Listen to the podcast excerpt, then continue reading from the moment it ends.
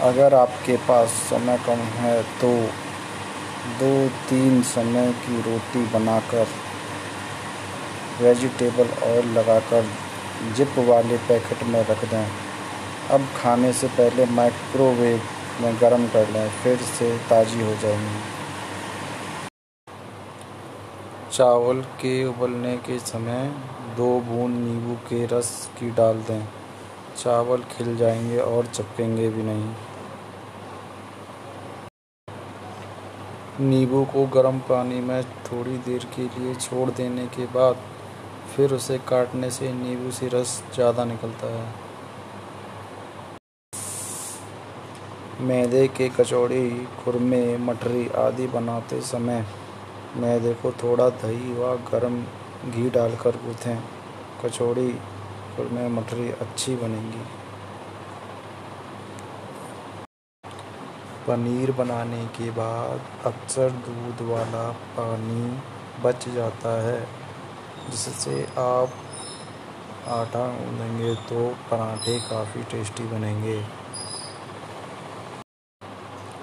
दाल के बर्तन की तली में लग जाने के बाद इसमें से जलने की बू आ रही है तो परेशान ना हो। इसमें बारीक कटे टमाटर और लौंग का छौंक लगाएँ। गंध दूर हो जाएगी। चीनी के डब्बे में तीन या चार लौंग डालने से चीटी नहीं आती। दही को जल्दी और अच्छी जमाने के लिए रात को जमाते वक्त दूध में कच्ची हरी मिर्च डाल दें। दही ज़बरदस्त जमेगी।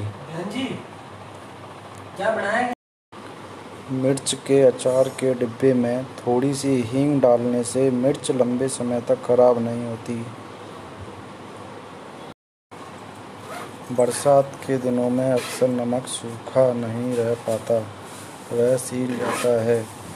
आप नमक की डिबिया में सात आठ चावल के दाने डाल दें, तब उसमें बहुत कम सीलापन आता है। देसी घी को ज़्यादा दिन तक फ्रेश रखने के लिए उसमें एक टुकड़ा गुड़ और एक टुकड़ा सेंधा नमक मिला दें।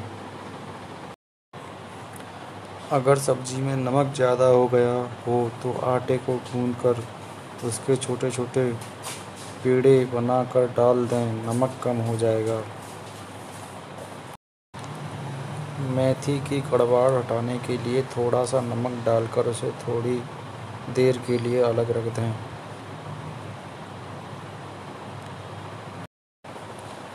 मुरझाई हुई या बासी सब्जियों को फिर से ताज़ी करने के लिए ठंडे पानी में नींबू निचोड़ कर उसमें सब्ज़ियाँ भिगो दें।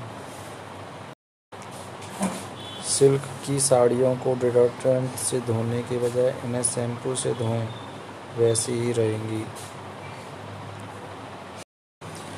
अगर कपड़े सिकुड़ कर छोटे हो गए हैं तो उन्हें गर्म पानी और हेयर कंडीशनर के घोल में पाँच मिनट के लिए भिगो दीजिए। वे वापस अपने पुराने साइज़ में आ जाएँगे।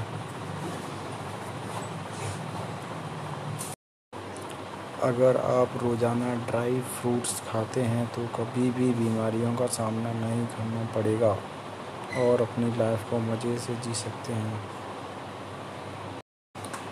दाल पकाते समय एक चुटकी पीसी हल्दी और मूंगफली के तेल की कुछ बूंदें डालें। इससे दाल जल्दी पक जाएगी और उसका स्वाद भी बेहतर होगा। सूखे गोभी या पत्ता गोभी को उबालते समय लहसुन की आठ दस कली को बीच से काट कर डालने से गोभी की बदबू ख़त्म हो जाती है। अगर खाने को दोबारा गर्म करना हो तो खाने का बर्तन उबलते पानी के भगोने में रखकर ढक दें। कुछ देर में ताज़ा हो जाएगा। भिंडी की सब्ज़ी बनाते समय उसमें एक चम्मच दही डालने से सब्ज़ी में चिकनापन कम हो जाता है। हरी मिर्च के डंठल को तोड़कर मिर्च को अगर फ्रीज में रखा जाए तो मिर्च जल्दी ख़राब नहीं होती। तरी वाली सब्ज़ी में पानी ज़्यादा हो गया हो तो सूखी ब्रेड या चूरा या बेसन भून कर डाल दें। फ्रिज में चार पाँच कोयले रखें। फ्रिज में से जो हानिकारक गैस कार्बन डाइऑक्साइड निकलती है, वो गैस कोयला अवशोषित कर लेता है। यदि फ्रिज में कोई भी खुशबू या बदबू आती है तो आधा कटा हुआ नींबू रखने से ख़त्म हो जाएगी। प्याज को काट कर बल्ब या ट्यूब लाइट के साथ बांधने से मच्छर व छिपकली नहीं आते। अगर सब्ज़ी में नमक ज़्यादा हो गया हो तो एक बड़ा आलू कच्चा छील कर उसके दो टुकड़े कर सब्ज़ी में डाल दें। आलू अतिरिक्त नमक को सोख लेगा। कम समय में स्वादिष्ट चावल पकाने के लिए उसमें थोड़ा सा सूखा पुदीना डाल दें। पकौड़े भी बने और ऑयल भी ज़्यादा ना लगे। इसके लिए बेसन के घोल में एक नींबू का रस मिक्स कर लें।